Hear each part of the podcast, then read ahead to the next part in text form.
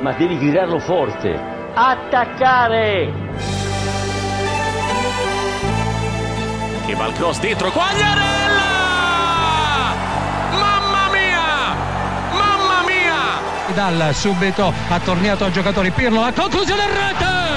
Andrea Pirlo, un gol pazzesco! Von Karajan, la decide lui, la decide il numero 21 con un diagonale impressionante!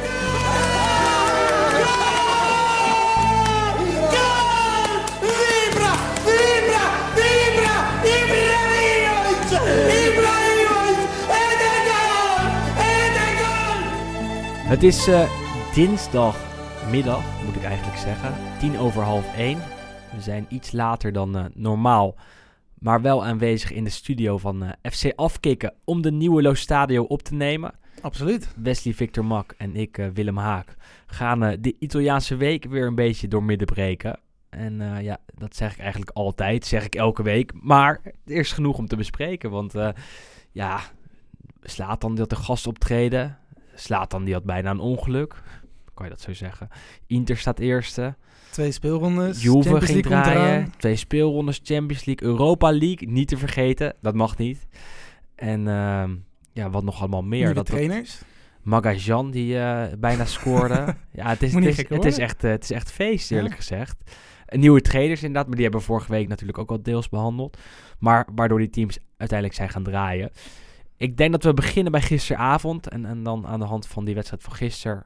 even van boven naar beneden op de ranglijst eh, ja, doorgaan. Ja, leuk voor jou, hè? Want helemaal bovenaan staat eh, Inter. Nog steeds.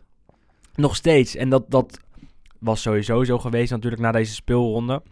Maar eh, als je vrijdag keek, dan zag je drie moeilijke wedstrijden voor de drie titelkandidaten. Milan ging uit naar Verona. Juve nam het eh, thuis op tegen Lazio. En de, de kraker van het weekend, moet je denk ik wel zeggen, Ja, was eh, Inter-Atalanta van gisteren. Eh, om kwart voor negen op maandagavond. De Posticipo, zoals je dat mooi in het Italiaans zegt. En dat werd 1-0 voor Inter. Doelpunt van Milan Skriniar. Maar ja, daar is niet alles mee gezegd, hè, denk ik. Nou, goed. Of wel vanuit, juist. vanuit Inters oogpunt misschien wel, want het was het enige schot op doel. Dus dat was sowieso natuurlijk al vrij ja, impressive. Eh dat gebeurt niet heel vaak. Volgens mij de laatste keer dat Inter dat lukte winnen met één schot op doel was in 2009, geloof ik. Maar goed, ja, het was eh, voorafgaand wat je zegt op vrijdag. Jij stuurde volgens mij ook een tweetje de wereld in van die ja, drie topwedstrijden toch wel. Of tenminste drie lastige wedstrijden voor de topteams. En ja, tenminste, ik had toch wel ver- verwacht dat in ieder geval één van de drie wel punten zou verspelen. ja, ik eigenlijk. ook. Ja, dat we ja. toch nu weer een iets andere stand misschien hadden. Eh, of dat hij in ieder geval iets dichter bij elkaar zat. Maar eh, ja, niets is minder waar, want ze wonnen alle drie. En ja, goed, ik vond Inter niet heel erg indrukwekkend in de zin van eh, qua spel. Maar qua Nee. mentaliteit en qua overgave en echt die wil om zo'n wedstrijd te winnen. 100% Het, het, was een soort wedstrijd van een kampioen. Die ja, nee, maar het was echt de afgelopen nou, jaren ook wedstrijd die ik heb ik honderden keren gezien. En, en ik Ja. ga nu niet hier zeggen dat Inter eh, sowieso kampioen wordt. Maar eh, als je ze gisteren ziet spelen en met 1-0 ziet winnen van Atalanta. Atalanta het op één na meest scorende team van de Serie A. Stond op 60 goals voorafgaand aan duel. Daarna natuurlijk ook nog gewoon, want ze scoorden niet. Eh, heeft veel interessante aanvallers, veel interessante spelers. Ze maakten ook het spel in San Siro. Maar ze kregen niet fantastisch veel goede kansen. Eigenlijk de enige twee die ik eh, voor de geest kan halen op dit moment... eh, waren in een tijdsbestek van één minuut. Nou, Namelijk twee corners, waarbij eerst Handanovic redde op een kopbal van Zapata. En daarna eh, een kopbal van... Boe, Jim City, Jim of, City ja. Jim City, die van de lijn werd gehaald door Brozovic. Nou, daar scoorde Atalanta niet. En in de tweede helft heb je eenzelfde situatie, maar dan eh, namens Inter. Dat Christian Eriksen de bal voorslingert en eh ja, Skriniar naar de klus kan, kan scoren. En dat was het enige doelpunt. Voor de rest zag je vooral dat Inter verdedigde. En dat wilde hij. En dat Atalanta aanviel en de bal had. En, en daar eh, vind ik het altijd gevaarlijk worden. Want in Nederland hebben wij altijd het handje om te zeggen, er een handje van om te zeggen dat als je verdedigt, dat je dan geluk hebt gehad als je dan wint. Ja, goed, Catenaccio Italië is dat woord anders. natuurlijk. Hè? Dus Ja. ik bedoel, het, is, het begint vaak bij een verdediging. En uiteindelijk wordt meest, of tenminste 99 van de 100 keer, wordt het team wat de beste verdediging heeft. En die het achterin het beste op orde heeft, wordt kampioen. Als je wil verdedigen en je doet het goed en je wint, dan is je plan Ja. geslaagd. Ik denk wel dat En Atalanta attractief iets... was het niet natuurlijk. Nee, Dat- maar- dat- dat maar- niet, eh, En Atalanta was wel iets dwingender dan dat Inter wilde, denk ik. Inter werd wel heel ver teruggedrongen. Eh alleen het was wel de tactiek, en dat zag je duidelijk, om af te wachten. En dat zag je ook in de duels met Milan en met Lazio. En ook wel met Juve, die de afgelopen eh, twee maanden ook allemaal werden gewonnen in de competitie. Eh, dat eh, de tactiek van Conte door het seizoen heen is geswitcht van hyperoffensief voor zijn doen naar eh, verdedigend. Wat, wat eh, zijn teams eh, vaker deden. Ook, ook zijn Chelsea en Juve wachten ook wel redelijk vaak af. En bij Inter heeft hij die formule ook wel gevonden. En daarmee werd Atalanta gisteren verslagen. En Ja, daar valt niks op af te denken. Dit was echt zo'n Nee. typische kampioenswedstrijd. Je zei het natuurlijk zelf al. Maar dit zijn Nou, wedstrijden... Nee, maar goed, dit zijn wedstrijden die heb je Juventus ook heel vaak zien spelen... zonder Ja. dat ze nou echt overtuigend waren... en vaak ook best wel weg werden gespeeld bij Vlagen. Maar dan uiteindelijk toch aan het langste eind trekken... of door een hele goede verdediging of door, eh, door zelf te scoren. Ja, dit ja, toonbeeld denk ik wel van, van Inter dit seizoen ook... hoe eh, bepaalde spelers zich hebben ontwikkeld. ik wilde er één iemand uitlichten. naar Eriksen kijkt, exact, ja. Die stond in de tweede helft... Goed, toen hij erin kwam ging het sowieso veel beter lopen bij, eh, bij Inter. Omdat Vidal natuurlijk een beetje... Ja, Wat een eikel uit de- is dat. uit de toon valt oh, die, Maar goed, nee, maar wat die- je- maar die is toch zo slecht. Heel veel, je begint met, met Vidal natuurlijk, maar die mocht starten. Conte wilde een fysiek elftal neerzetten. Ja, goed, hij, Dus fysiek is Vidal hij. Nee, maar goed, dat, Fysiek is hij, maar hij leverde elke bal in. Eh, je ziet van tevoren al, en dat weet je van tevoren, dat Atalanta druk gaat zetten. Dan heb je Eriksen nodig. Nou, Vidal mocht starten en die kan gewoon niet meer voetballen. Die is al een jaar praktisch geen voetballer meer. Eh, want hij leverde bijna elke bal in. En en welke bal... balbezit Ja, natuurlijk is het gewoon heel matig. Maar hij is natuurlijk nooit echt geweldig geweest daarin. Hè. Het, is niet, eh, het was natuurlijk vooral iemand die ja, box-to-box heel veel kilometers maakte, vuile werk opknapte. Dat was toch meer een beetje zijn taak. En Zelfs kon- dat heeft hij niet vaak laten zien bij Inter. En bij Inter valt het sowieso een beetje tegen. Maar, Maar Eriksen kwam erin erin, kwam, ja. toen ging het echt... Want dan heb je ook iemand die je aan kunt spelen en die ook iemand anders aan kan spelen. En dan zie je opeens dat er opeens veel meer ruimte was eigenlijk tussen die linies waar Inter in de eerste helft er niet echt tussen, tussendoor kwam. En met Eriksen lukte dat wel. En over de transformatie gesproken, je zag ook ergens minuut 60, 70 dat Eriksen echt gewoon ongeveer op zijn eigen achterlijn staat om nog een bal af te pakken van iemand en echt op een soort Chiellini slash Godin-achtige wijze een tackle inzet. Is hij de grootste overwinning van Conte bij Inter? Goed, de Is grootste, hij- is hij de van de grootste overwinning is als ze kampioen worden Nee, oké, natuurlijk. maar op dit moment is hij van de, van de grootste teleurstelling onder Conte de grootste eh, prestatie van Conte bij Inter eh, geworden. Wat hij met Eriksen heeft gedaan. Denk Komt wel in de buurt, Ja. denk ik. Want, a- want als je, Er zijn niet zoveel spelers die inderdaad dichter... eh, als je het half, half uur van Eriksen tegen Atalanta zag, dan is het voetballend echt niet fantastisch. Maar verdedigend wel. En dat is alles wat, eh, wat Conte eh, wil zien. maar die hem. mentaliteit is natuurlijk idioot. Want dat, zag je ook natuurlijk door de week. Wat was het? 2-1 tegen Parma? 1-2. Ja, eh hij was uit bij Parma. Ja. En ook op een gegeven moment natuurlijk 88ste minuut volgens mij dat Hakimi gewoon langs de zijlijn een balletje over, over de lijn laatste schiet. seconde, is het 93 minuut, ja. En inderdaad komt hij gewoon helemaal als, als een bezetene... ik hou van je. Hij pakte vast en dan gaf hem bijna een kus. Ja, hij zei, Ti dat, dat, dat, zijn dingen die natuurlijk goed, dat, dat zijn we gewend van Conte. Dat deed hij natuurlijk ook bij Chelsea en bij, vooral bij Juventus natuurlijk. Maar dat is natuurlijk echt die overgave die hij ook zo in die ploeg heeft gekregen. En dat is denk ik ook wel het grootste eh, verschil met dit Inter vergeleken met de Inters van de afgelopen seizoenen en afgelopen trainers. Dat je hier nu echt het gevoel hebt dat die jongens echt voor elkaar door het vuur gaan weer. Eh, dat heb je natuurlijk bij Inter lange tijd eigenlijk niet gezien. Je mag zeggen dat de, dat de volgende stap is gezet onder Conte. Dat mag je na Ja, deze absoluut. twee maanden zeker Ja. zeggen. Eh, het begon eigenlijk onder Spalletti. Spalletti heeft het fantastisch gedaan bij Inter. Eh, maar die, moest op een gegeven beetje moment weg. opgezet, zeg maar op poten exact. gezet. Twee keer vierde geworden, twee keer voor de Champions League gekwalificeerd. Maar er was een reden dat hij weg moest. Inter wilde door. Inter wilde naar de Scudetto. En dat lijkt nu te lukken met Conte. Als in, ze strijden nog steeds om de titel in maart. Eh, en dat was onder Spalletti nooit gebeurd. Dus eh, wat dat betreft is de volgende stap zeker gezet. En als je dan nog een trede omhoog gaat, eh, dan is het de Scudetto. En dan nog een trede, dan is het presteren in de Champions League. En het ziet er naar uit dat Conte volgend jaar ook nog trainer van Inter is. Heeft er alles mee te maken dat hij zelf wil blijven, dat ook heeft aangegeven. Zijn contract nog een keer wordt opgewaardeerd, want dat is een clausule in zijn contract. Eh, gaat hij van 12 miljoen netto per jaar naar 13,5 miljoen euro netto. Niet verkeerd, Niet zou verkeerd. ik zeggen. Geen reden om weg te gaan. En er is geen enkele ploeg in Europa die dat gaat matchen op dit moment. Eh, en voor Inter is er op dit moment ook geen reden om eh, ja, Conte te, te, ja, te laten gaan. Of tenminste, zich van Conte te, te ontdoen. Dat was vorig jaar wel een beetje het geval. Nu niet meer. Eh, ik- dat was vorig maak- jaar natuurlijk ook vooral een beetje vanwege de, de strubbelingen. Ja. Niet per se om de prestaties. gezeik. Vorig seizoen zijn ze natuurlijk uiteindelijk tweede geworden op één punt van Juve. Dat vertekent natuurlijk een beetje omdat Juventus de laatste eh, twee, drie wedstrijden niks meer deed.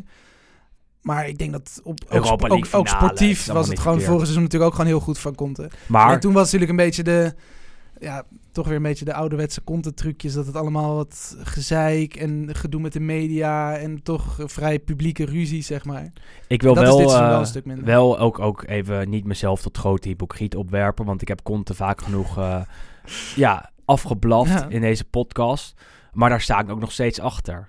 Ja, wat ik Eh, wilde, dat was eigenlijk mijn vervolgvraag. Want het begon gisteren natuurlijk na 9 minuten en 23 seconden. Dat komt er langs de lijn over een overtreding die nergens over ging, staat eh, ja, te kankeren. Ja, En gelijk weer tegen de scheidsrechter in. eh ja, het is da- daarmee onnodig. in discussie gaat, gele kaart pak na 9 minuten. Maar ja, Hoe- het is, het is toch wel... eh, die sfeer is enorm gedraaid de Ja, afgelopen maanden. En, en Maar ik, ik- mijn vraag was dus zeg maar meer van hoe zie, zie jij dan Conte nu meer als de positieveling die Inter dan tot zulke grote hoogtes heeft gebracht? Of zie je Conte ook nog een beetje als dat kleine eigenwijze koppige kind wat als hij zijn zin niet krijgt gelijk overal tegenaan schopt? allebei. Allebei. Alleen het is ook wel Nee, wat nodig. heeft de overhand dan?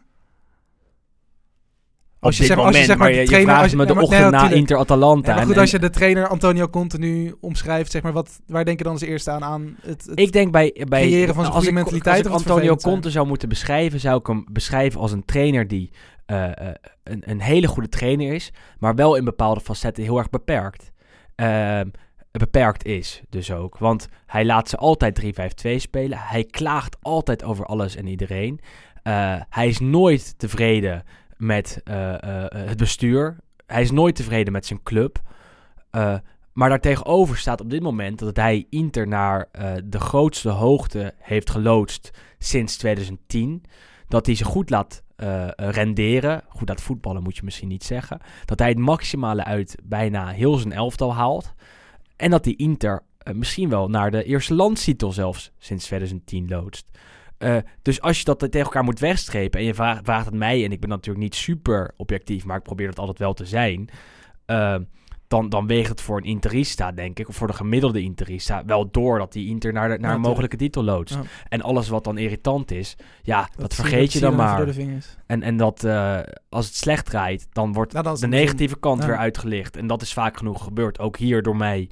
Dat, dat hij tijdens Roma-Inter bepaalde wissels doorvoert die nergens op, doorvoert, op, die nergens op sloegen. Dat hij eh, aan het eind van vorig jaar weer aan het zeuren was.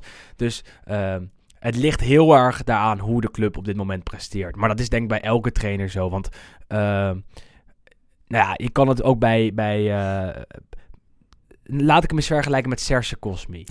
het is een leuk verhaal wat we vorige, vorige week hebben verteld. En dat is, vind ik, een van de le- verhalen die het Italiaanse voetbal zo leuk maakt. En nu wint hij afgelopen zaterdag bij Crotone. Dan is het allemaal prima. Maar stel hij had zijn 15 wedstrijden onder leiding eh, eh, als, als trainer van Crotone allemaal verloren. Ja, dan zitten we hier ook. Wat een clown is het. Allemaal leuk en aardig zijn acte- acteertalentjes en eh, zijn DJ-dingetjes eh, en, en, en zijn looks. Maar wat voor trainer is dit? Snap je ook? Natuurlijk. dus, dus het is altijd wat je kan uitlichten op welk moment. En bij Inter gaat het goed op dit moment. Nou ja, dan licht je uit dat het, dat het toch ook de verdienste van Conte is. Ja. Door, want eh, we zijn, zijn ondertussen alweer een kwartier over de Nerazzurri aan het praten.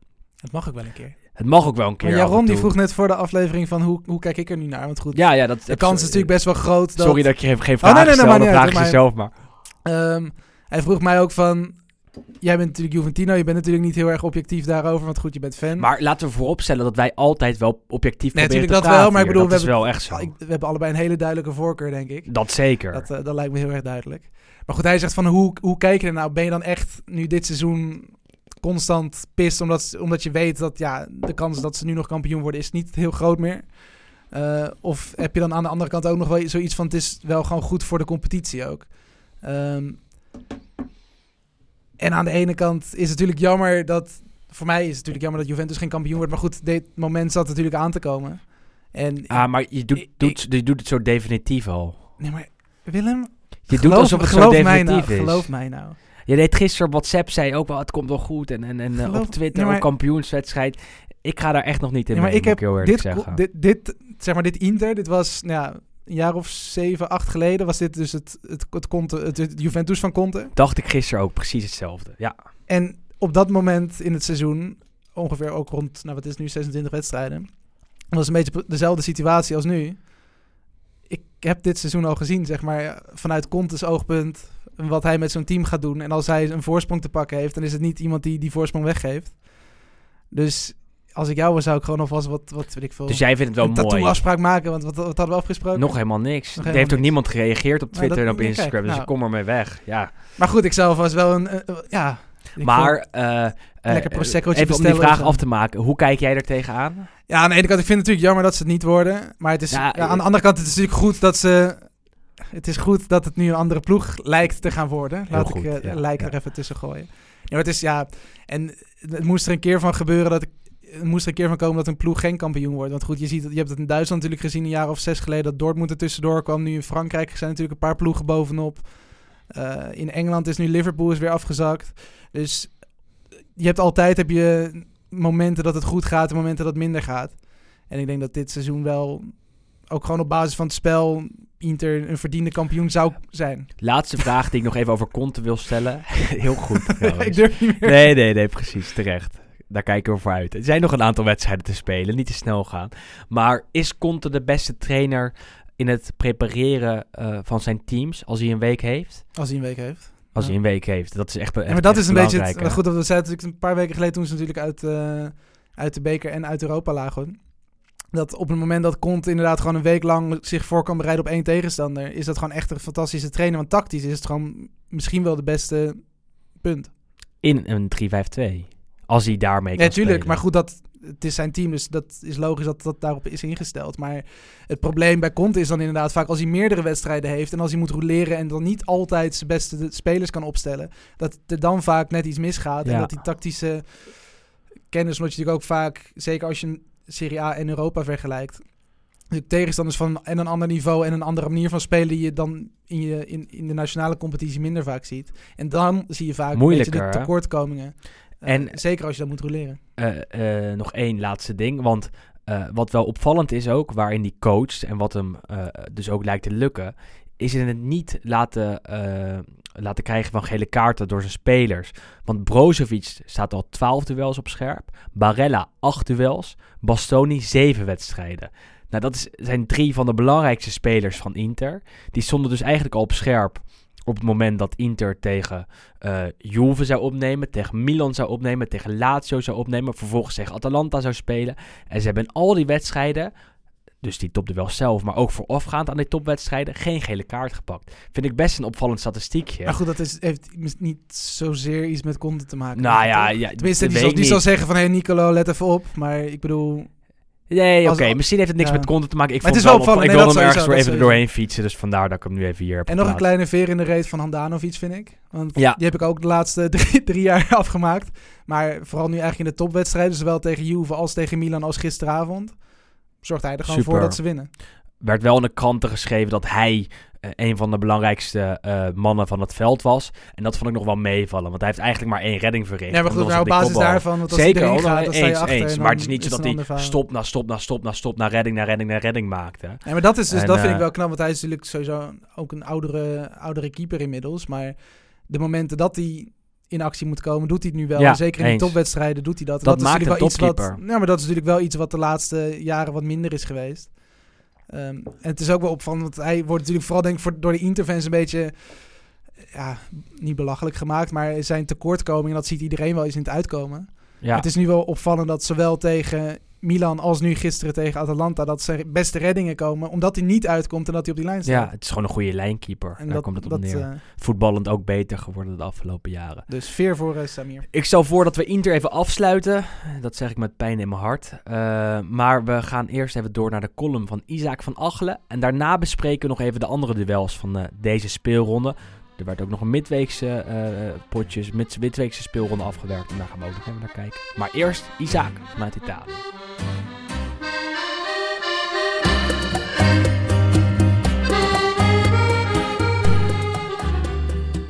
Buongiorno amici sportivi. Ik dacht vorige week dinsdag nog dat ik deze week weer het mannetje zou zijn met een prima inleiding. Maar erg positief kan ik niet zijn deze week. Terwijl we ons hier misschien wel opmaken voor een geheel rode zone in Italië, sta ik ook weer met beide beentjes op de grond. Het was een belabberde wedstrijd zondag. Mijn eigen prestatie was ondermaats en ook de teamprestatie was erg gezapig. Wederom een nederlaag. 1-2. Ik heb wel een assistje gegeven, maar daar koop ik niks voor.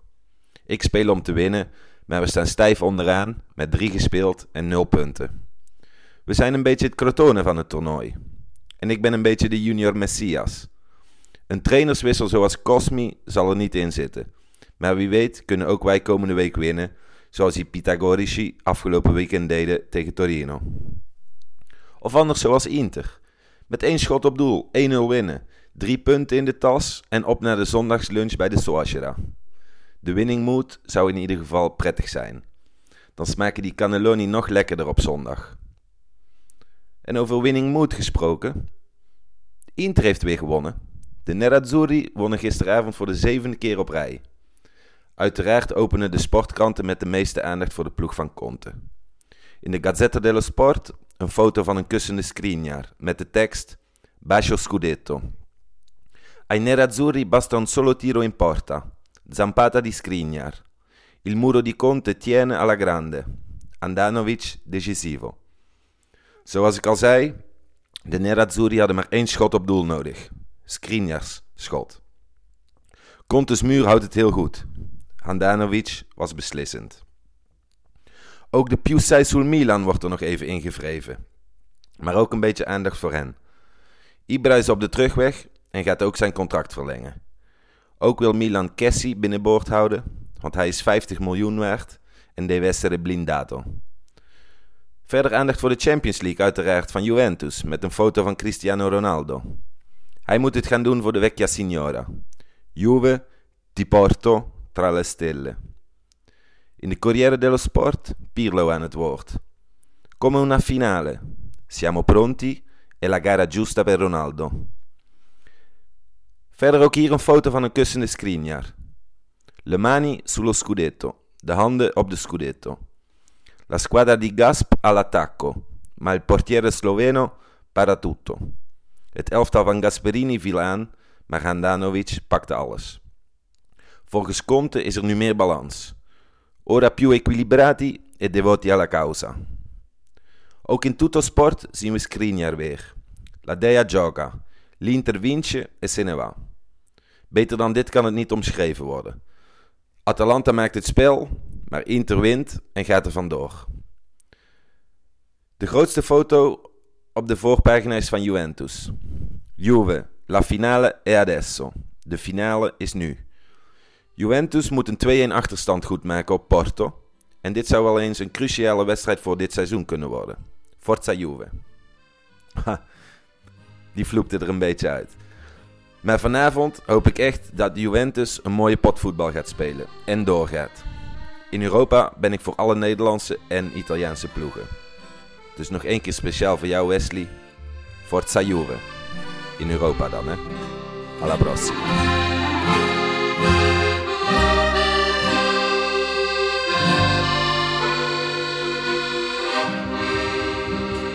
Mooie column van eh, Isaac, die eh, de krantjes natuurlijk altijd voor ons eh, doorneemt vanuit Italië. Ook bij hem kwam Inter langs. Maar ook Juve. En eh, ja, we kijken straks nog even naar de Champions League. Maar eerst denk ik nog even naar de wedstrijd van Juve in de Serie A van zaterdag. Eh, zij eh, namen het thuis op tegen Lazio. Kwamen met 0-1 achter door Tuku Correa. Maar uiteindelijk werd zelfs met Cristiano Ronaldo op de bank... Ja, de schade toch weggepoetst. Want het werd 3-1 voor Juve. Nou, Maar het was best goed. nee, het was een... ja, opvallend misschien toch wel. Niet dat Cristiano Ronaldo op de bank zat, want het, goed, dat zit hij ieder seizoen nu tegenwoordig, de laatste paar jaar Hij wel was een paar moe, keer. hè? Maar het is natuurlijk ook vooral wedstrijd op wedstrijd op wedstrijd op wedstrijd. Dat hij natuurlijk eigenlijk iedere keer moest spelen. Ook tegen de kleinere ploegen. Want eigenlijk verwachtte iedereen dat hij tegen Spezia natuurlijk door in de midweekse speelronde... dat hij toen rust zou krijgen. Omdat nou, kleinere tegenstander moet lukken. Maar toen speelde hij wel en nu speelde hij dus niet. En eh, ja, sowieso een vrij bijzondere opstelling. Eh, ook mede dat Bentancur eh, positief testte, dus die Ja. was er niet bij. Dus stond opeens eh, onze goede vriend Danilo op, op het middenveld. En dat deed hij eigenlijk heel erg goed. Dus ik denk dat dat ook, sowieso ook wel iets is wat Mooie vondst. we in de toekomst een beetje, ja, misschien wat vaker kunnen gaan zien. En ik denk dat hij, Danilo, sowieso wel een van de meest opvallende spelers is dit seizoen bij Juve. En omdat hij eigenlijk alles speelt, behalve dan de wedstrijden dat hij, dat hij geschorst is geweest. En dat hij gewoon op vier of vijf verschillende posities al heeft gestaan. Want het is tot nu inderdaad dan centrale middenvelder. Hij heeft al een keer op linksback gestaan, hij heeft al een keer op rechtsback gestaan. Hij staat regelmatig centrale verdediger.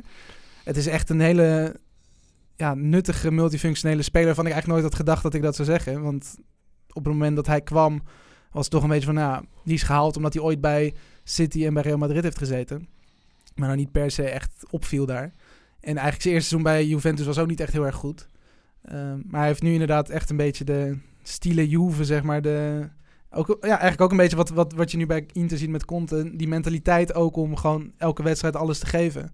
Eh, en dat was in zijn eerste seizoen ontbrak dat een beetje. En nu is dat er wel. Nog twee En spelers. een andere speler, want ja. daar wil je naartoe. Eigenlijk allebei, hè? Ja, ook twee spelers die eigenlijk altijd 150% geven als ze er staan. Morata en Chiesa. En die zijn ook echt dit seizoen wel... Is dat het nieuwe. Juve? Dat Zijn zij de, het fundament van het nieuwe Juve? Ja. Want eh, Ronaldo gaat op een gegeven moment toch weg. Misschien wel na dit seizoen al. Chiesa en Morata werden afgelopen zomer gehaald. En doen het allebei echt hartstikke goed. Want Chiesa had aan het begin wat moeite, denk ik. De afgelopen maanden echt heel erg goed. Morata begon heel sterk, daarna iets weggezakt. Eh, maar ja, als je naar zijn cijfers kijkt, toch echt eh, bezig aan een hartstikke Ja. goed jaar. Ja, dat zijn toch wel spelers waar eh Juve op moet gaan bouwen, toch? Nee, absoluut. En ik denk zeker in de periode dat natuurlijk met Juve iets minder ging, was het ook omdat Morata natuurlijk afwezig was op dat moment. Heeft natuurlijk een blessure gehad. Heeft, zit nu nog steeds een beetje met een soort virusinfectie eh, waar hij nog niet helemaal van hersteld is. Ehm, en ik denk dat dat ook wel, eh, eh, ja, Pirlo heeft natuurlijk ook een, een, een spelidee. En ook kijkende naar de, de noodzaak die er was om een spits te halen afgelopen transfer, of niet afgelopen transferperiode, maar die daarvoor, is ook een echte nummer 9 is voor Pirlo heel belangrijk. Kan Eh, je- En je ziet wel dat op het moment dat Morata er staat, en zeker in combinatie met Ronaldo, want ik denk dat hij daarin ook gewoon heel goed is geworden. Eh, ook misschien uit ervaring omdat ze natuurlijk bij Real hebben samengespeeld. Maar ik denk dat Morata wel een van de weinige spelers is die echt op een hele goede manier kan samenspelen met Ronaldo. Kan je volgend jaar spelen zonder Ronaldo? En dan, dan denk ik direct aan een aanvalskwartet. Dus als je een 4-2-3-1 speelt bijvoorbeeld. Met eh Chiesa misschien op links. Achter de spits Dybala. Rechts Kulusevski. En Morata als nummer 9. Nou, nee, maar dat was nu eigenlijk de opstelling tegen Lazio, behalve dat Dybala werd vervangen door Ramsey. Ja. En ik ben niet zo fan van Ramsey. Eh, maar goed, ik denk als je daar Dybala neerzet en die is fit, Niks mis mee. dan heb je echt gewoon een heel, hele goede aanval. En ik denk dat dat ook wel een, toch een beetje dat ze dit. Ik weet niet of hij daar dit seizoen al mee durft of mag beginnen. Maar ik denk dat toch wel een soort van manier moet worden gevonden om zo snel mogelijk ook zonder Ronaldo maar wedstrijden hij te gaat. Ronaldo nooit hij gaat, hij gaat er niet, maar hij gaat geen passeren, voor maar ik bedoel moment. misschien wel op een bepaalde manier op zoek naar speelwijzes. Ja, ehm, Ja, ja, om ja. toch een beetje ook de rest van het team misschien al daaraan te kunnen laten wennen op bepaalde momenten. Maar ook een beetje afhankelijk natuurlijk van de situatie. Kijk, als ze nu inderdaad volgende week weer verliezen, want ze hebben nog nooit dit seizoen drie wedstrijden op rij gewonnen. Ze staan nu op twee zegens op rij. En stel ze komen vanavond door, dan komen we straks op tegen Porto in de Champions League. Kan ik me zomaar voorstellen dat op een gegeven moment dat ze die titel dan opgeven.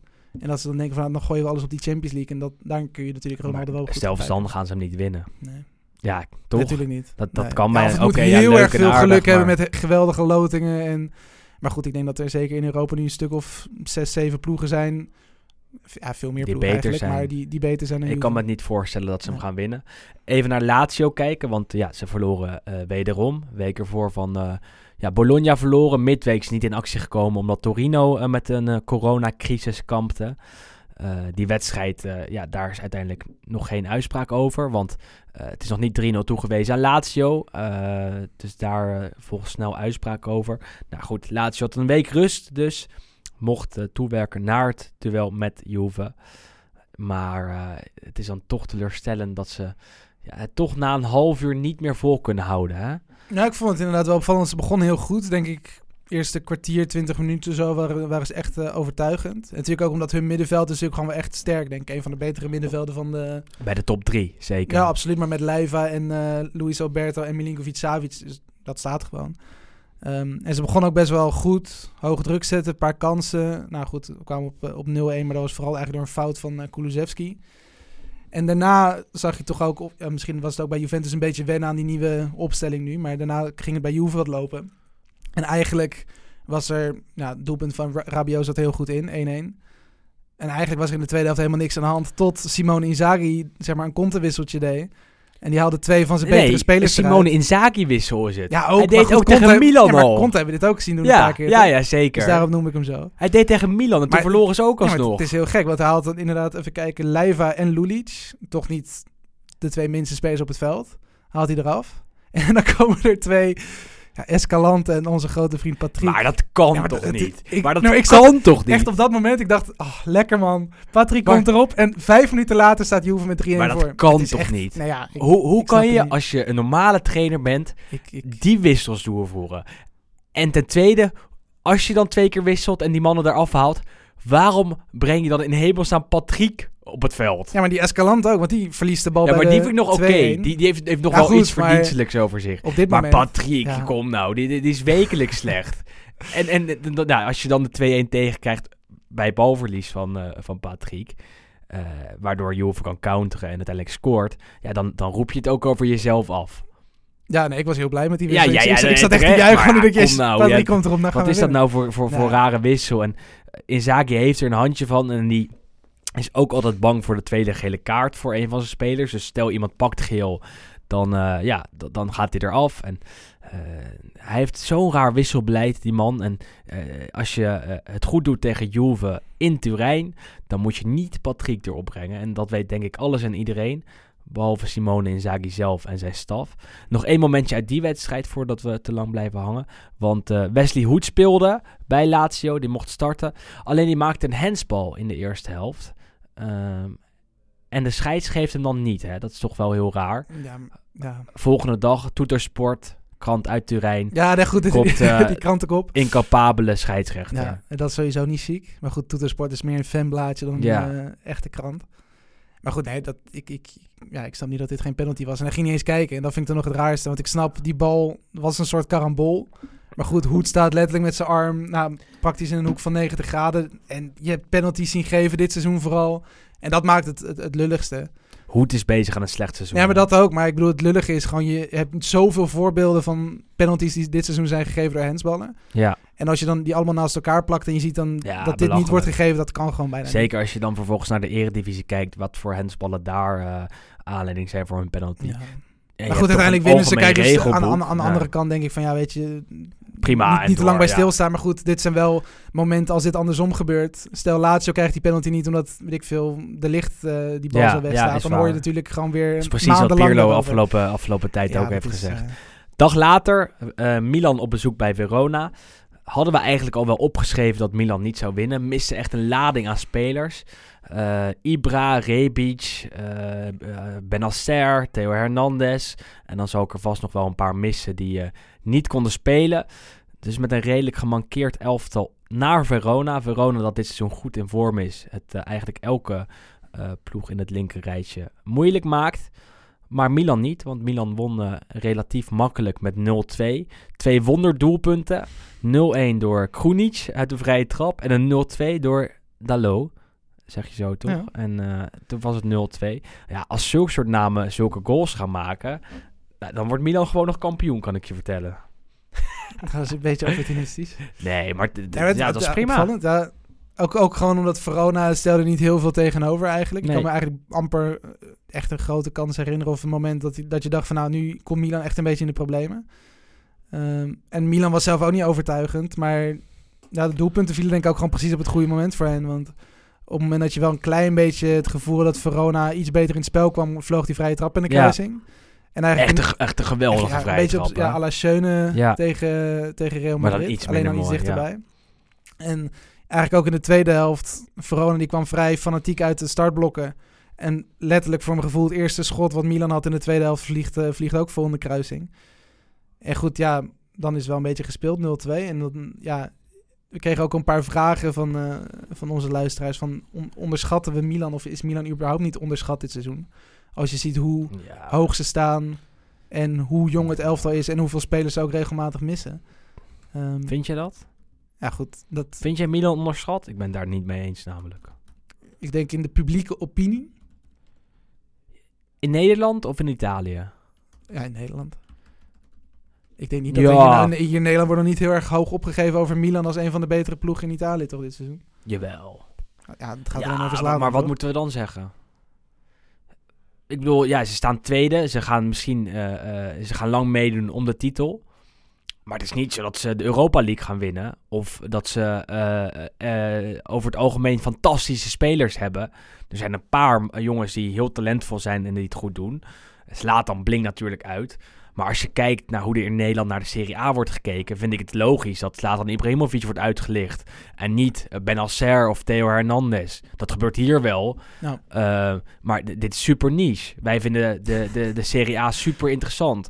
In Nederland kijkt bijna niemand naar, naar Italiaans voetbal. Dus als je daar komt aanzetten met... eh, oh ja, wie afgelopen week eh, hartstikke goed was. Kalulu.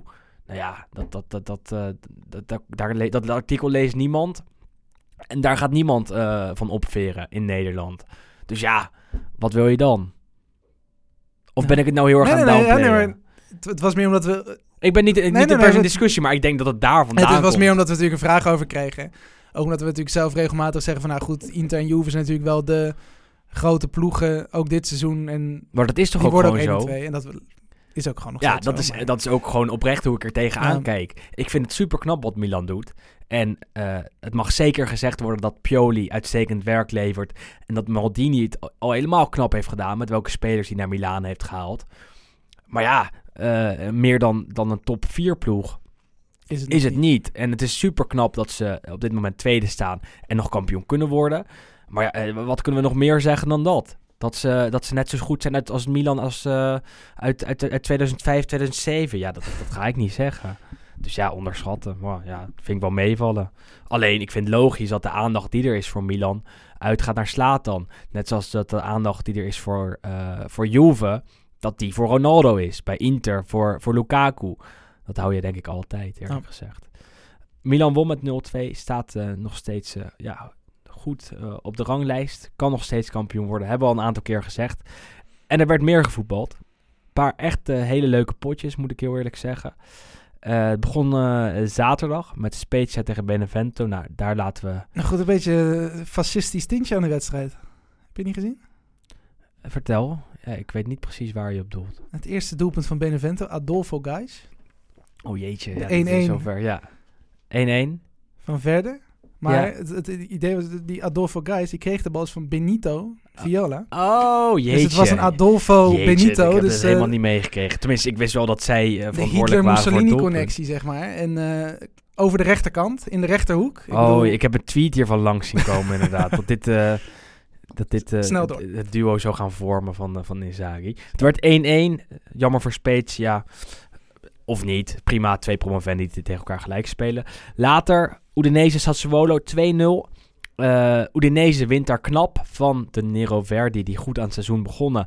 Inmiddels toch een beetje aan het afzakken zijn en eh, Europees voetbal wel mogen vergeten. En dan kijk je naar de ranglijst en zie je dat uh, Udinese eigenlijk eh, ja, wel veilig is.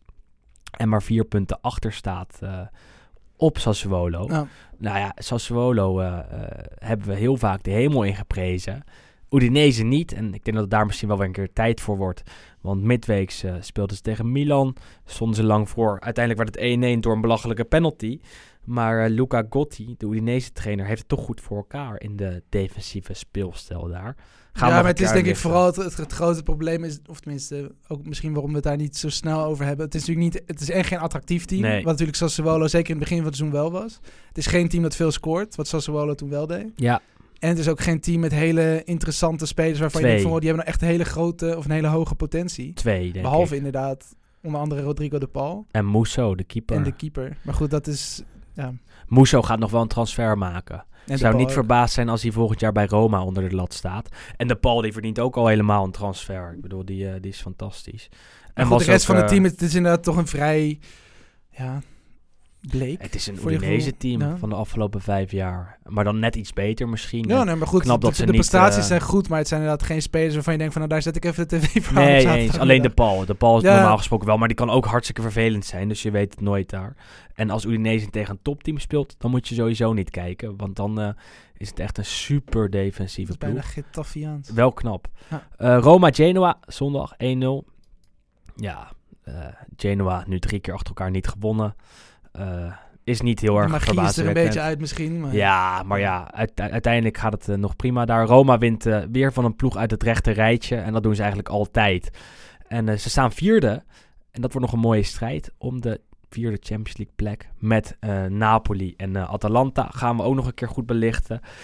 Verona, Milan hebben we al behandeld. En Fiorentina Parma was misschien wel samen met Crotone tegen Torino de kraker van het speelweekend. Eh, voetbaltechnisch gezien, denk ik. Op Qua de spektakel. denk ik, ja. ja, laten we beginnen bij Fiorentina Parma. Eh, want eh, ja, daar ging het eigenlijk over en weer wat betreft de voorsprong. Uiteindelijk maakte Parma in de 89ste minuut de 2-3. Leken ze te gaan winnen. De afgelopen tijd is dat vaker gebeurd, dat ze voorstonden. Alleen elke keer verspeelden ze die voorsprong. Zo ook afgelopen zondag. Zondag. Zondag om drie uur.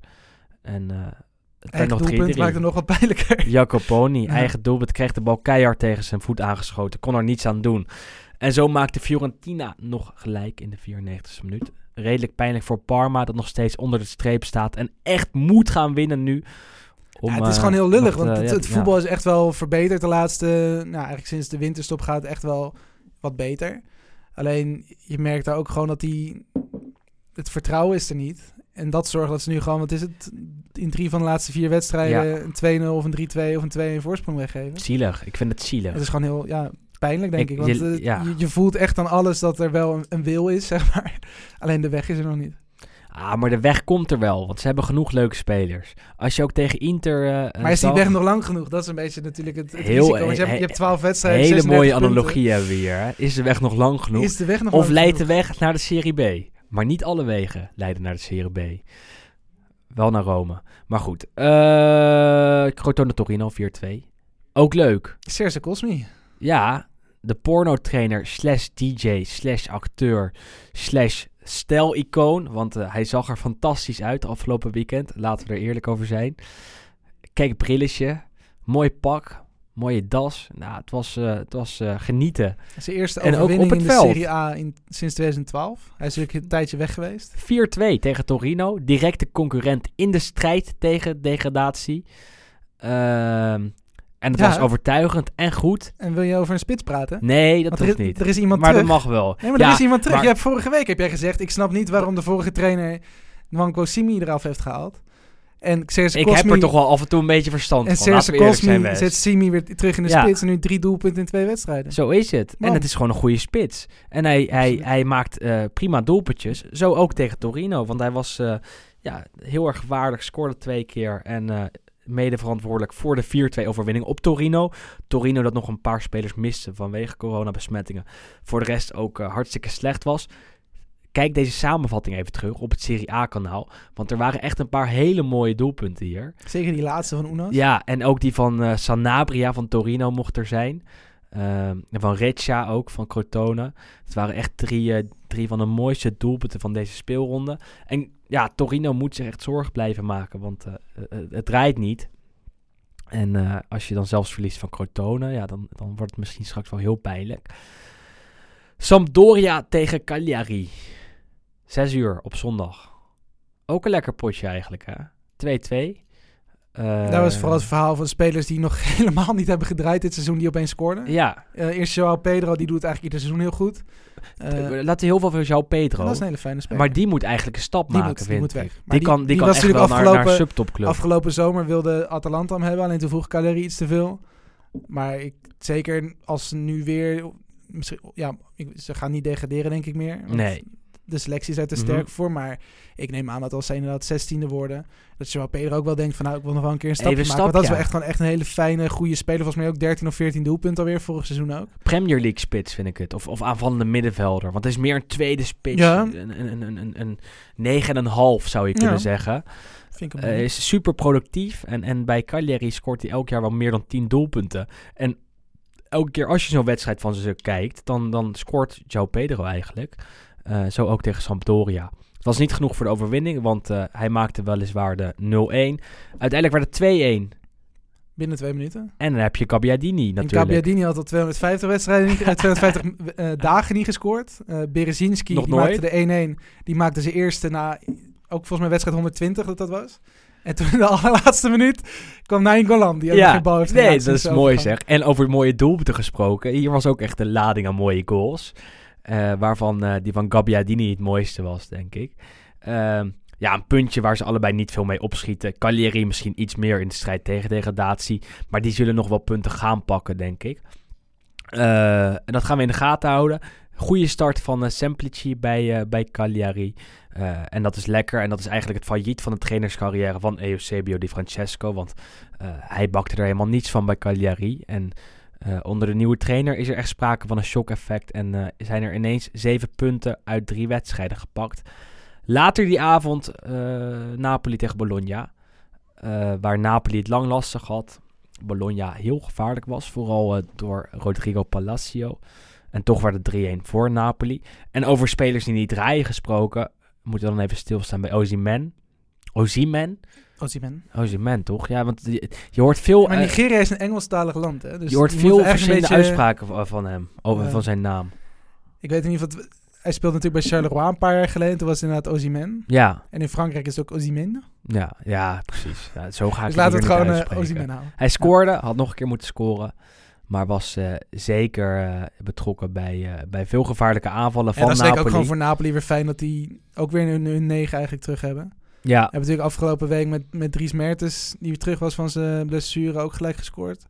Dus daar begint ook een beetje ziekenboeg leeg te stromen. Al is Goulam voor de twaalfde keer dat hij wordt Ja, geopereerd aan zijn kruisband. En dat is wel echt heel sneu. Ehm, maar goed, ja, de rest, eh, ja, het, gaat, het gaat weer ietsjes beter. En ja, de stoelpoten van Gattuso zitten er nog aan. ja, maar ja, ze spelen midweeks wel weer gelijk bij Sassuolo. Eh was ook een relletje, want ze kregen een penalty in de 90ste minuut. Werd het 3-2.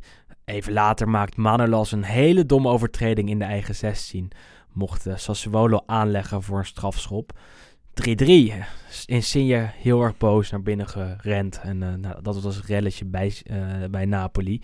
Want een aanvoerder moet zich toch niet zo misdragen en een reclamebord door midden trappen. Deed hij wel. En Nou Ja. goed, hij had nu sportieve revanche genomen met twee goals tegen Bologna. Maar ja, dat Ja, hoort eigenlijk prima. niet. Maar goed, de- inderdaad, we hebben een paar weken geleden gezegd van... Nou, maandag is Gattuso de laan uitgestuurd. En dat valt nog mee. ja, ja, ja, ja. Dus het gaat niet gebeuren nog, denk ik. Ja, denk je dat hij, dat hij het seizoen Ja, volmaakt? en maar dan is het klaar. Ja. Dan zal hij wel naar Fiorentina gaan en dan eh, wordt Sarri trainer van Napoli. Dat zou mooi zijn. Hey, en als we toch even terugblikken op vorige week, en we hebben geloof ik nog wel heel even de tijd. eh, want eh dit hebben we een paar keer uitgelicht. Eh, alle wedstrijden zijn we langs gegaan. eh, behalve alle midweekse duels. Maar goed, je kan niet alles meenemen. Waar we wel ook naar hebben gekeken, en vooral jij en Isaac, is natuurlijk het muziekfestival Ja, van Sanremo. Want ik, ik zag opeens in onze groepsapp zag ik ook dat jij zat te kijken. Ik was fan van LOD. Ja? Nee, ik, heb, ik, heb het, ik moet eerlijk zeggen. En ehm, nou, dat ik af en toe wel even een klein stukje heb, heb opgezocht. En dat was vooral, vooral omdat ik dan wilde zien hoe Slatan het deed. En eh, als jullie het allemaal zo leuk vinden, nou, dan ben ik niet eh, de minste. En dan denk ik, ik wil even kijken wat er dan zo leuk aan is. En waarom heel mijn Twitter vol staat met tweets over Sanremo. Ja. Eh, nou, het was prima. Ja, het is, het is niet echt mijn ding, maar best wel wat leuke dingetjes en wat, wat, eh, wat grappige eh, dingen om mee te nemen. Wat knappe vrouwen natuurlijk ook langs zien komen, want daar houden ze ook heel erg van in Italië. Ehm, en Slatan, die ja, was co-host. Ja, En nou, dat is wel echt, echt, echt leuk geweest, vind ik eerlijk gezegd. Ja, je Eh, hebt toch niet een- per se op het podium, maar wel kant. eromheen. ja, je hebt een beetje een andere kant van hem gezien. Ehm, en hij, ja, goed. Ja, waar, Ja. waar wil je eigenlijk naartoe? Want hij heeft natuurlijk een paar nou, dingen... Ik wil één, één verhaal gewoon heel graag vertellen. Daarom Ja. wil ik nog even over Oké. Sanremo praten.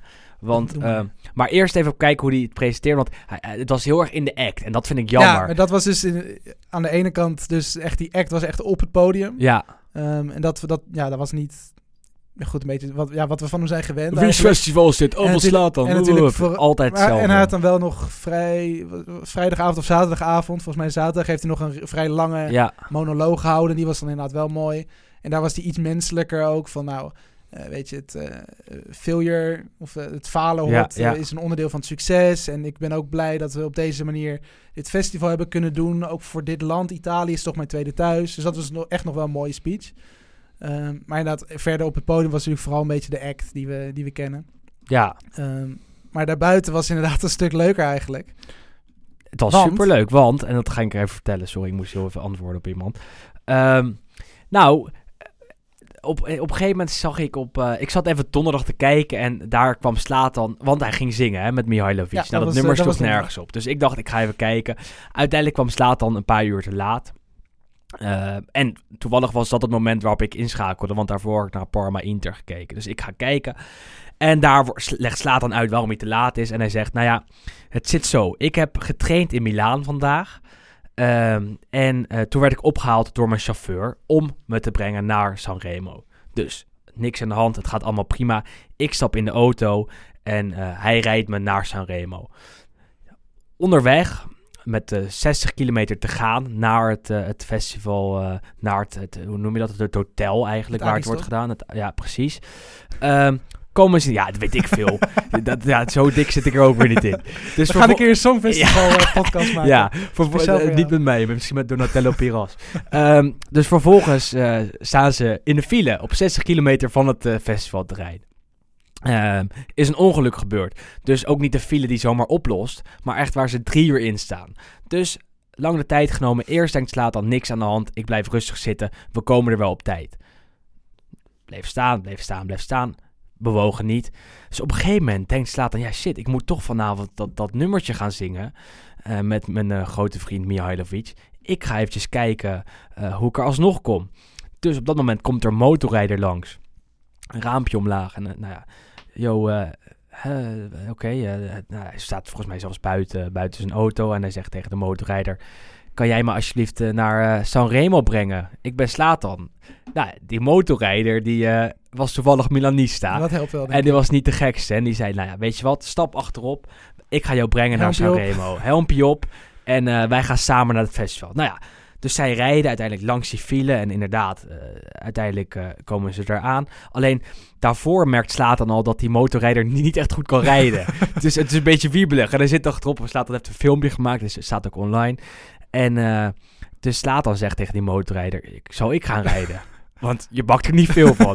Dus die motorrijder, nee, nee, nee. Ik goed, rijd, ik rijd, ik rijd. Ik ben de chauffeur. Dus blijft een beetje wiebelig doorgaan naar het festivalterrein. En ehm, nou ja, uiteindelijk zijn ze er. Ze laat dan rennen, want hij is al te laat. Hij moet dat nummer halen, hij moet presenteren, hij moet optreden. Dus hij zegt, weet je wat, zo meteen komt mijn chauffeur hier wel aan. En hij regelt even alles met jou, dat je een shirt krijgt of weet ik veel wat. Eh, dus die motorrijder ja, ja, ik moet naar huis. Ik moet naar huis, dus ik ga naar huis. We hebben nog wel een keer contact. Maar ik wil je nog wel één ding zeggen. Het is namelijk de eerste keer dat ik op de snelweg heb gereden. maar dat is toch mooi? Ja, dat is, dat is echt-. Eh, slaat er naar binnen, uiteindelijk kan hij nog presenteren. Eh, dat verhaal En, dat vertelt hij inderdaad dan op die persconferentie. op deze manier, En op een normale op manier. Dat is ook gewoon leuk, want dan zie je ook gewoon... Het is ook allemaal maar een act. Dat, dat hele trucje wat hij natuurlijk doet voor de camera's. En als, als hij dat niet, dat er daar Ja. gewoon daarbuiten eh treedt, is het gewoon een leuke gast. Ja. En dan denk ik, nou ja, die act heeft hij niet altijd nodig. En zo'n verhaal, op de manier waarop hij dat vertelt, is tien keer beter dan dat ik het doe. Dan, dan zit hij daar met een heel podium voor zich, met, met journalisten en met eh, de co-presentatoren naast zich. En dan denk ik, nou, dit is misschien wel de toekomst van Slatan. Als hij dit doet, dan, als dan, dan is hij straks in plaats van die, die Precies. act. In plaats van dat hij, dat hij de grote Slatan is. Zolang hij niet gaat zingen, want dat was niet best. Dat was niet best. En het er nummer was... zoals hij, eh, ja goed, het nummer was niet goed, maar daar kan, daar kan Slatan ze- zelf niks aan doen. Nee, maar hij staat ook gewoon een beetje als iemand die op een karaokeavond, zeg maar, voor die microfoon wordt geduwd van, hey, doe jij het maar vanavond. Ja. En dat was, ja, dat was wel een beetje treurig. Was hij daar met een bosje bloemen? Mihailovic deed het iets beter. Ja. En ehm, ja, dat, dat was prima. Het, het, eh, het heeft het nieuws gehaald. Het werd ook op de Nederlandse televisie eh, laten zien. Door alles en iedereen. Op Twitter scoorde het goed. Dus uiteindelijk heeft hij bereikt wat hij wilde bereiken. En wat was jouw favoriete nummer? Of, of heb, je, heb, je, heb je ze niet allemaal bekeken? Nee, maar goed, we zitten er nou toch even in. Ehm, ja, ik vond het eigenlijk allemaal niks. Ik vond het allemaal niks. Ik, wat, ik, Er waren 26 nummers. Ja, bijna allemaal niks. Maar ik heb er wel twee van opgeslagen. Maar het is niet omdat ik het zo'n goed nummer eh, vond. Combat Pop was echt, die konden niet zingen. dus dat Dus maar wel een lekker nummertje. en eh Penso Positivo, dat was niet een Dat deelnemer, maar het was een cover. En die Ja. heb ik langs zien komen. Dat vond ik lekker. Dat was leuk. Maar dat Ja. is sowieso de, de zanger was Giovanotti is dat normaal. En ja, nu was het Fulminucci volgens mij. Fulminacci. Fulminacci, Met, eh, met twee gastoptredens. Ja. Nog met twee artiesten Met erbij. een- Dat was wel echt een, eh, hele toffe. Met, de, met het gastoptreden was inderdaad van iemand die normaal spreekt. En die had een stukje, een stukje tekst ertussen. Ja. Dan moet je, je moet het nummer maar luisteren. Luisteren, dan weet je waar ik het over heb. Eh, dat deed hij erg goed. Het- Dat ik origine- langskomen, toen ik, het zit dat ook. dat, Ja, dat- exact, dat zeker. maar- Maar je snapt wat ik bedoel. Dus, Ja. en dat, hadden we wat aan toegevoegd. En Maar dat goed, de ik echte, want de winnaar uiteindelijk was Måneskin. Dat was Ja. een eh, Deens-Italiaanse rockband. Die deden drie jaar geleden mee met X-Factor. Ja, die wonnen uiteindelijk. Dus die gaan hoogstwaarschijnlijk naar het Songfestival. Die moeten Ja, wel dat ja nummer vond ik helemaal niks. En dat was niet zo best. Maar goed, maar ja, daar houdt je had geen ander nummer, een original zeg maar, waar- waarvan je dacht van nou, die moet winnen. Ja, deze twee heb ik, eh, heb ik opgeslagen. Dus, eh, eh, en Ermo Meta, Nou. die zei jij dat hij hier moest winnen. Toen heb ik hem ook even geluisterd. Ja, dat was nog wel een goede winnaar Ja. geweest. Maar ja, ik hoor mezelf hier al praten. Ik heb het niet, niet helemaal gekeken. Jij hebt het helemaal gekeken. Jij zal er vast een andere mening Ja. over hebben. Dat de nummer twee uiteindelijk, die had moeten winnen wat mij betreft. Maar goed. Wie is dat? VDS? Daar uh, Fedez en Oh, eh, Francesca Micheli. dat, dat nummer heb ik ook gehoord. Vond ik helemaal niks. Commerciële shit. Geef mij maar Francesco Di Gregori. We gaan naar de... eh, zeg ik het zo goed? Ja, Di Gregori. Fuck it. We gaan naar de eh, column van Juriaan van Wessen. Want we Beetje hebben ook nog generatie is dat. dezelfde generatie van, van, eh, van hem, naar, Ja. van, van, van het Sanremo Festival naar ons eigen Lucio Dalla uit Monaco. Juriaan van Wessen, hier is hij. Zijn column van deze week.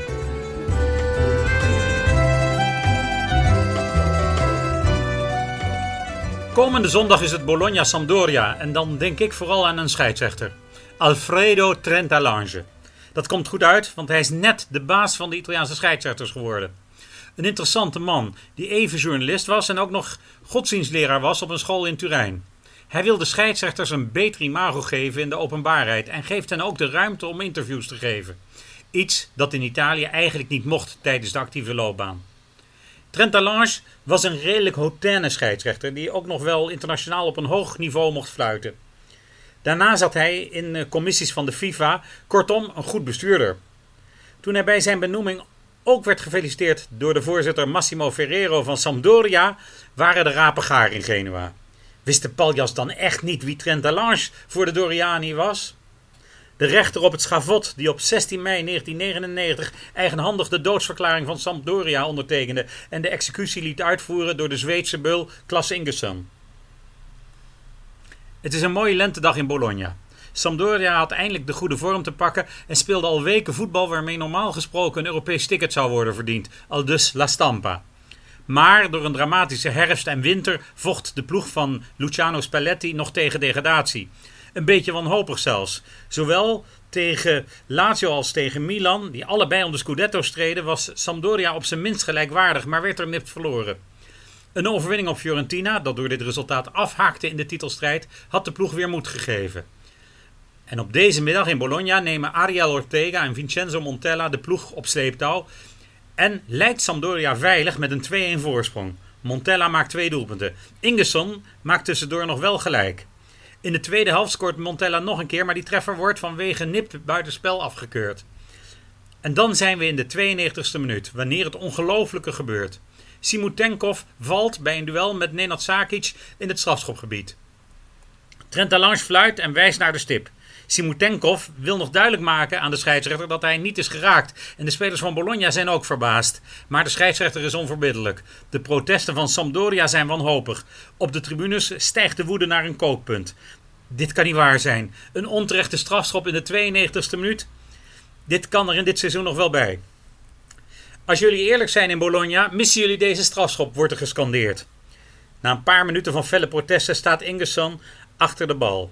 Hij neemt het verzoek voor lief en schiet de bal in de hoek. De guillotine valt voor Sampdoria, dat na 17 jaar degradeert. Het vermoeden dat Sampdoria door hogere machten bewust uit de Serie A werd gegooid, is nooit helemaal ontkracht. Sampdoria was namelijk de grote dwarsligger bij de verdeling van de tv-gelden en had ook geweigerd om een Europees ticket aan het almachtige AC Milan af te staan, door zich, ondanks grote druk van premier Berlusconi, wel in te schrijven voor de Intertoto. Maar op die vooravond in mei ging het vooral over de onterecht gegeven strafschop. De spelers van Bologna hadden spijt dat Ingesson had gescoord. Sampdoria was opeens gedegradeerd en natuurlijk was dat ook gewoon eigen schuld. Jaren later zou Trentalange toegeven dat hij die middag fout zat. Ik weet niet wat me toen heeft bezield om een strafschop te geven, maar ik heb me toen enorm vergist. Ik weet dat ik Sampdoria erg veel schade heb toegebracht met die strafschop en kan alleen maar nederig mijn excuses aanbieden. Maar dat waren natuurlijk loze woorden. Die nederlaag blijft als een litteken op de ziel van de club. en zal nooit verdwijnen. Maar daar had de paljas dus geen weet van. Ja, die stem van Juriaan, die doet altijd een beetje denken aan Lucio Dalla, Vasco Rossi. Maar wij hebben onze eigen Juriaan. En eh, zijn verhalen zijn toch echt altijd eh, ja, goed voor 12 points, inderdaad. Wat mij betreft had Juriaan het Sanremo Festival gewonnen. Zeker na aanleiding van dat filmpje van, eh, van vorige week, waarin hij liet zien supergoed te kunnen zingen. Staat op Engels, onze dat, dat socials. vond ik wel opvallend. Ja, Geen Italiaans. Engels- ja, Geen dat enkel Engels nummer op dat, op dat festival, maar... En we zongen ook allemaal hetzelfde Ja. nummer. Ehm, maar goed, Jurian had het al even over de speelronde van eh, aankomend weekend. En over ja, een falende scheidsrechter. En die hebben natuurlijk vaak genoeg in Italië. Eh, gisteravond heb ik me ook wel, eh, ja, wel weer een beetje groen en geel eh, geërgerd Ja. aan de scheidsrechter Mariani tijdens Inter-Atalanta. Maar wij gaan zelf even vooruitkijken. Eerst nog naar de Champions League en de Europa League. En daarna kijken we nog even naar de Serie A. En doen we luisteraarsvragen. En dat doen we allemaal in 10 minuutjes of zo. Even kijken, want eerst hebben we de Champions League. Vanavond Ja, vanavond Juve Porto, Ja. terugwedstrijd. Heenwedstrijd weer 2-1 voor Porto. Toen kwam Juventus verschrikkelijk voor de dag. Eigenlijk twee keer binnen twee minuten na de aftrap en Ja. na de hervatting. eh, twee tegendoelpunten uiteindelijk via Chiesa. Toen nog de 2-1 die nog een klein beetje lucht geeft. Ehm, maar ja, ze moeten nu in eigen huis in ieder geval winnen. En Heb je er vertrouwen in? verschil. Ik heb er eigenlijk totaal geen vertrouwen in. Ik ben bang dat het gewoon na vanavond weer klaar is. En dan is het na Ajax en Lyon... dat je zeker op papier tegen een mindere tegenstander... eh, ja, ja, toch vrij onverwacht uitvliegt. Dus ja. daar ben ik wel een beetje bang voor. Eh, het zou wel eh, een, een eh, flinke negatieve stempel op het seizoen eh drukken. Ja, maar goed, en het is ook gewoon zonde, want zeker de licht is er niet bij. Nou, Bonucci, Chiellini, allebei niet 100%. Arthur niet 100%, maar die moeten waarschijnlijk wel allemaal gaan spelen, omdat Ja, de rest, er is ook verder niet heel veel anders. Danilo geschorst, juist de enige die altijd speelt. Ehm, dus ja, ik heb er een, toch wel een vrij hard hoofd in. ik denk dat dat wel goed komt. Ronaldo die presteert altijd in dit soort duels. Ik bedoel, we kunnen ons allemaal nog eh, de duels met, met Atletico. Ja, eh, toen heeft hij het eigenhandig omgedraaid. En ik denk dat dat vanavond ook wel eens kan gaan gebeuren. Want eh, ja, Porto heeft een goede defensie en daar staat Peppe natuurlijk in. Maar als je het dan tegen Ronaldo moet opnemen die ja, op zulke avond eigenlijk, avonden eigenlijk altijd zijn beste vorm laat zien. Nou ja, dan heb ik er wel vertrouwen in voor Juve. Eh, laten we het hopen hè, voor het Italiaanse Ja, dat voetbal. sowieso, want goed, Atalanta natuurlijk tegen Real Madrid volgende week is dat. Ja, ook niet echt de lekkerste uitgangspositie meer. Ehm, het is toch wel fijn als we in ieder geval nog Lazio gaat er al Italiaanse... helemaal uit. Nee, maar daarom, het is gewoon wel fijn als je toch nog ergens Italiaanse ploegen in Europa hebt zitten. En misschien is dat dan wel in de Europa League. Mooi bruggetje, Kijk. Want Super. we krijgen namelijk de penalty derby. Ja, Manchester United en Milan. Dit seizoen bij elkaar 34 strafschoppen gekregen. jeetje. Ja. Dus dit wordt weer 5-5. raken afgelopen weekend Dit bij wordt 5-5. United. Vijf keer Fernandes vanaf de stip en vijf keer Cassie vanaf de stip. Schrijft hij maar op. Nou, ja, maar zonder, eh, zonder het een of het ander de- erbij te betrekken. Het is wel een, echt een prachtig duel voor de Europa ja, absoluut. League. Dit is gewoon Champions League waardig. eh, Ja, als dit een zeker. Champions League finale was, dan had je ook niet heel gek opgekeken op En basis dat is, van de eh, namen. heen en wel is op Old Trafford. Slaat dan daar nog niet bij. Maar als je daar even denkt aan die, aan die wedstrijd. eh, denk ik direct aan Kaka. Die ooit in zijn eentje heel United erop legde. In, eh, of, eh, in Manchester op Old Trafford. Volgens mij toen Milan later de Champions League won in 2007. Eh, je moet die wedstrijd maar even kijken op YouTube. Want Kaka was toen echt fantastisch. En Milan had toen echt een fantastisch elftal. En als je dan nu denkt dat wij Milan onderschatten, dan moet je maar even naar dat team kijken. Want dat was echt een fantastisch team. En uiteindelijk is dat het niveau waar Milan en waar het hele Italiaanse voetbal weer naartoe moet gaan. Donderdag is dat nog niet het geval. United natuurlijk ook niet fantastisch. Milan, eh, ja, valt te bezien hoe ze daar aankomen. Tegen Verona dus goed. Eh, hopen dat ze een vuist kunnen maken tegen United. Echt moeilijk om dat niveau een beetje in te schatten. Eerlijk Ook beide ploegen die eh, wel wedstrijden winnen, maar niet altijd even solide ogen. Nee, Nee, daarom. Dus dat kan alle kanten op. En leuk om Dus te ja, vijf- kijken. Zeker even, even aanzetten. Nou. En Roma neemt het tegen Shakhtar op, ook in de Europa League. Waarbij Paulo van Seca op bezoek gaat naar zijn, eh, bij zijn oude ploeg. Is het eerst in Rome? Het is eerst in Eerst Rome. in maar Rome, goed, ja. Het opneemt tegen zijn oude ploeg. En eh, ja, dat is zeker iets om, eh, om in de gaten te houden. Ja, je ziet het maar weer deze week. Want Soccerway is nog steeds niet gerepareerd. Ik zit hier met flashcore op geen mijn neus. Ik doe dit allemaal uit Bij mij mijn doet het hoofd. wel. Ik vind het echt heel gek. Echt eh, fucking Ja. vermoeiend. Ik, want ik, zit, ik zit hier gewoon... eh, ik moet niet te veel schelden trouwens. Maar ik zit hier de hele tijd met flashscore. En dat is ook prima, maar niet fantastisch. Eh, ik wil een vervanger voor Soccerway. Dus als iemand nog wat, eh, wat Gewoon weet... Soccerway even... Ja, werk, nog een werk keer je bij proberen. Soccerway? help ja, even met... help, eh, help eventjes dat mijn met laptop weer... eh, en het is niet mijn probleem, voor de duidelijkheid. Want meer mensen hebben dit met Soccerway. Jij hebt de luisteraarsvragen deze ja, die week heb ik eh, eh, zeker. voor je neus. Op, ehm, op Twitter, hè? Zeker op Twitter. Doe ik Instagram. We doen er eh, vijf of zo. Niet te veel. Nou goed, het ging weer eventjes over... We hebben het er vorige week natuurlijk heel veel kort over gehad. Maar Lukaku, als hij nog een stap maakt... Of zou je nu gewoon zeggen van... Geef die gast een dik contract en... eh, Nou, dat laatste zou ik sowieso zeggen. Als ik hem was, zou ik niet, niet eeuwig en altijd bij Inter blijven. Moet wel zeggen dat hij enorm op zijn plek is in de Serie A. Zou er misschien nog twee jaar spelen en dan eens kijken of hij misschien nog een keer naar eh, Real kan gaan of, of, of zoiets. Eh, maar ja, je moet maar kijken of dat het niveau is dat hij aan kan. En eh, of hij daar net zo goed zou zijn en of hij daar net zo goed tot zijn recht zou komen. Ik denk dat als Conte bij Inter blijft, en dat hebben we eerder deze podcast al behandeld, dat eh, Lukaku ook zeker moet blijven. Want het is echt perfect voor hem, hè, dit systeem. Ja. En de trainer en de stad. En dat is ja, eigenlijk de reden dat het zo goed gaat ehm, voor hem. Denk je niet? Ja. Ehm, wordt Schouten vergeten door Frank de Boer? ja, niet alleen Schouten, denk ik. Nou, S- Schouten niet, maar Karsdorp wel. Ik denk dat de afwezigheid van Schouten iets beter te begrijpen valt dan die van Karsdorp. Eens. Eh, Schouten Maar- zou niet moeten worden opgeroepen. Daar, ben, dat, dat, daar sta ik ook helemaal niet achter op dit moment. Als je voetballend kijkt, heb, heb je denk ik meer aan Schouten dan aan Strootman bijvoorbeeld. Ja, maar, Maar dat is niet de reden. Dat is op zich ook geen reële... En Strootman doet het goed bij Genoa. Nee, dat, maar inderdaad, vooral op die rechterkant. Ik, ik vind het best wel opvallend dat Karsdorp inderdaad niet opgeroepen is. Nu de laatste week echt heel goed bezig. Contractverlenging komt Ja. eraan. Vaste basisspeler bij Roma geworden. Ehm ja, Ik vind het de toppen van zijn kunnen. En als je... Het is nou niet dat Nederlands elftal heel veel andere, betere rechtsbacks heeft. Nou ja, en je, tegen wie je speelt, dat is Letland, Gibraltar en Turkije. Dan zou ik zeker een, een basisspeler van Roma, die het dit jaar echt heel goed doet. En, en Of eh, iemand die aanvallend laat zien is. en aanvallend sterk is, gewoon Ja. laten spelen. En dan niet om tactische redenen hem niet eh, meenemen. En goed, het enige wat je kan Ehm. bedenken is inderdaad dat je natuurlijk vaak met een linksback zoals Wijndal, dat die natuurlijk echt heel hoog staat. Dat je daardoor misschien zegt, dan wil ik aan de rechterkant misschien iemand die iets lager blijft. Ja, maar we doen net alsof Maar- Karstorp niet kan verdedigen. En hij staat wel gewoon op rechtshalf in een Serie A-ploeg waar hij ook gewoon moet verdedigen. D- dat heeft hij echt verbeterd, die kwaliteit, de afgelopen eh, maanden, moet ik dan eigenlijk zeggen. Dus ik zou hem gewoon echt altijd selecteren. Al is het maar om hem echt nog een keer van dichtbij te kijken. Ehm, en hij doet het gewoon hartstikke goed bij Roma. Bij Roma, wat de nummer 4 van eh, de Serie A is, moet je echt niet onderschatten. Dus ik snap het niet dat Karstorp niet wordt geselecteerd. Zeker niet omdat Hatenboer er ook niet bij is. Die is eh, geblesseerd als een middenvoetsbeentje. Nou ja, dan zou ik eh Karstorp zeker een, een, een, een, ja, een kans geven, eerlijk gezegd. Ehm, ja, ik heb op Instagram echt niet veel meer vragen, ja, nou dan eh, pak ik er nog eentje. Ja, nog ik vond, ik eentje. vond het wel een hele interessante. Ja, Of, nou, misschien doen we er nog twee hoor. Maar Bart Torenaar, die wilde namelijk weten wat wij de meest Italiaanse, niet-Italiaanse ploeg vinden. ja, jij had al antwoord gegeven, dacht ik toch? Ik, Ah. eh, Ja, maar Ja. ik dacht, ik vraag het nog eens aan jou. Ehm, de meeste. Italia- Ja, Hamburger SV kon ik me goed in vinden, eerlijk gezegd.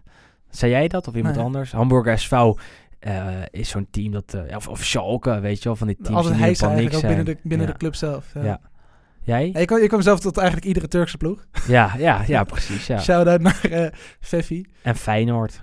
Nee, maar ik vind, zeg maar, we hebben natuurlijk een paar, de eerste keer dat Benevento promoveerde, Ja, toen haalde hij gewoon alles wat los en vast zat, wat Ja, ooit nee, maar eens. naam had gehad. ja. Met, de- wat was het, Sanja, Sandro en nog een paar van dat soort types. En dat vind ik echt ook voor de Turkse... Ik heb ook altijd het gevoel, zeg maar, dat als je een spits of een, of een speler bent geweest die nu ergens nou, 3, 34 is, een paar jaar niet meer goed gepresteerd hebt, maar je wel ooit een keer op de loonlijst gestaan bij eh, Real Madrid of, eh, of Liverpool, dat je dan altijd bij een Italiaanse promovendus of een Turkse ploeg terecht kan. Ja, of bij Benevento dus. Of bij Benevento, ja, goed. Oh, dat is een promovendus Dat is een promovendus dit jaar inderdaad. Volgende vraag, Wes. Ik maak even een fotootje van je voor op de Nou, socials. leuk, gaaf. Ehm, even kijken, die laatste, die hadden we hier nog. Ehm, welke Nederlanders of Belgen, dus uit de Eredivisie of uit de Jupiler Pro League, ehm, zouden wij graag nog in eh, Italië zien? Hebben we al een keer eh, behandeld. En dit, keer goed, dit was eigenlijk ook een beetje aan de hand van het feit dat Daan Foulon, Ja. Belg bij eh, Benevento, het, het vrij aardig doet. Teun Koopmeiners. Teun Koopmeiners. Hij toch Teun? Ja, Ja. Koopmeiners. Ik wil hem graag, graag heel, eh, heel graag bij een eh, Serie A-ploeg Maar zien. bij welke Serie A ploeg? Ik zou hem heel graag bij Lazio zien. eh, als regisseur voor de verdediging. Of bij Roma. Of misschien zelfs bij Inter als vervanger van Brozovic. Eh, omdat ik vind dat Koopmeiners de afgelopen eh, maanden, de afgelopen twee jaar, zich heel goed heeft ontwikkeld. Dat hij een fantastische trap heeft. Hij is multifunctioneel, multi-inzetbaar. Hij kan centraal in de verdediging spelen. Hij kan als verdedigend middenveld spelen. Eh verdedigend middenvelder. Ehm ik denk dat Koopmeiners eh, er goed aan zou doen om naar de Serie A eh, te gaan. Alleen is de vraagprijs van AZ denk ik te hoog voor heel veel Italiaanse ploegen. Dat zou jammer zijn. Maar Ja. Lazio of Roma, misschien zelfs iets hoger, eh, zou ik heel erg interessant vinden. Ja. Eens? Kan ik niet weten. Ja, zoiets. Ik denk dat dat, dat is op dit moment de eerste speler die in me opkomt. Ehm, ja, ik, ik, eh, ik las dat Tanane misschien naar de Serie A gaat. Ja, dat vind ik iets moeilijker. Ja, Ehm, dat zal inderdaad ook een lager niveau zijn natuurlijk. ja, à la Adam Unas bij, bij een team Ja. als. West, dat was hem voor deze week, stel ik voor. We hebben lang genoeg gepraat over het afgelopen speelweekend. Over alle gebeurtenissen, over Slatan, over transfers. Over de Champions League, over de Europa League, over Lucio Dalla. Het komt allemaal langs in eh, ja, onze podcast. Vind je dat nou leuk? Dan moet je ons even recenseren op iTunes. Het liefst met vijf sterren. Laat ook even een leuk berichtje achter. Ik zag dat iemand dat laatst had gedaan. Ja, dat doet dus altijd eh, hartstikke veel goed. Eh, heb je tips, hints, tricks, suggesties voor gasten bijvoorbeeld? Als we weer een keer een gastaflevering moeten opnemen. Laat het vooral even weten via Twitter of Instagram. En eh, je kan ons ook altijd via andere manieren proberen te bereiken. Ehm, dat was hem voor deze week. Volgende week dinsdag zijn we er weer. Zeker. Eh, met een bomvolle aflevering. Want dan hebben we weer een mooie speelweek gehad. En eh, we horen jullie dan. en luister graag intussen ook nog even op Spotify. Die hebben een mooie Sanremo 2021 playlist. Zoals Nou. wat voor jou in de auto gaat. Nou, dat wordt het. Gaan we doen. Nou, tot de volgende. Tot de volgende. Yo.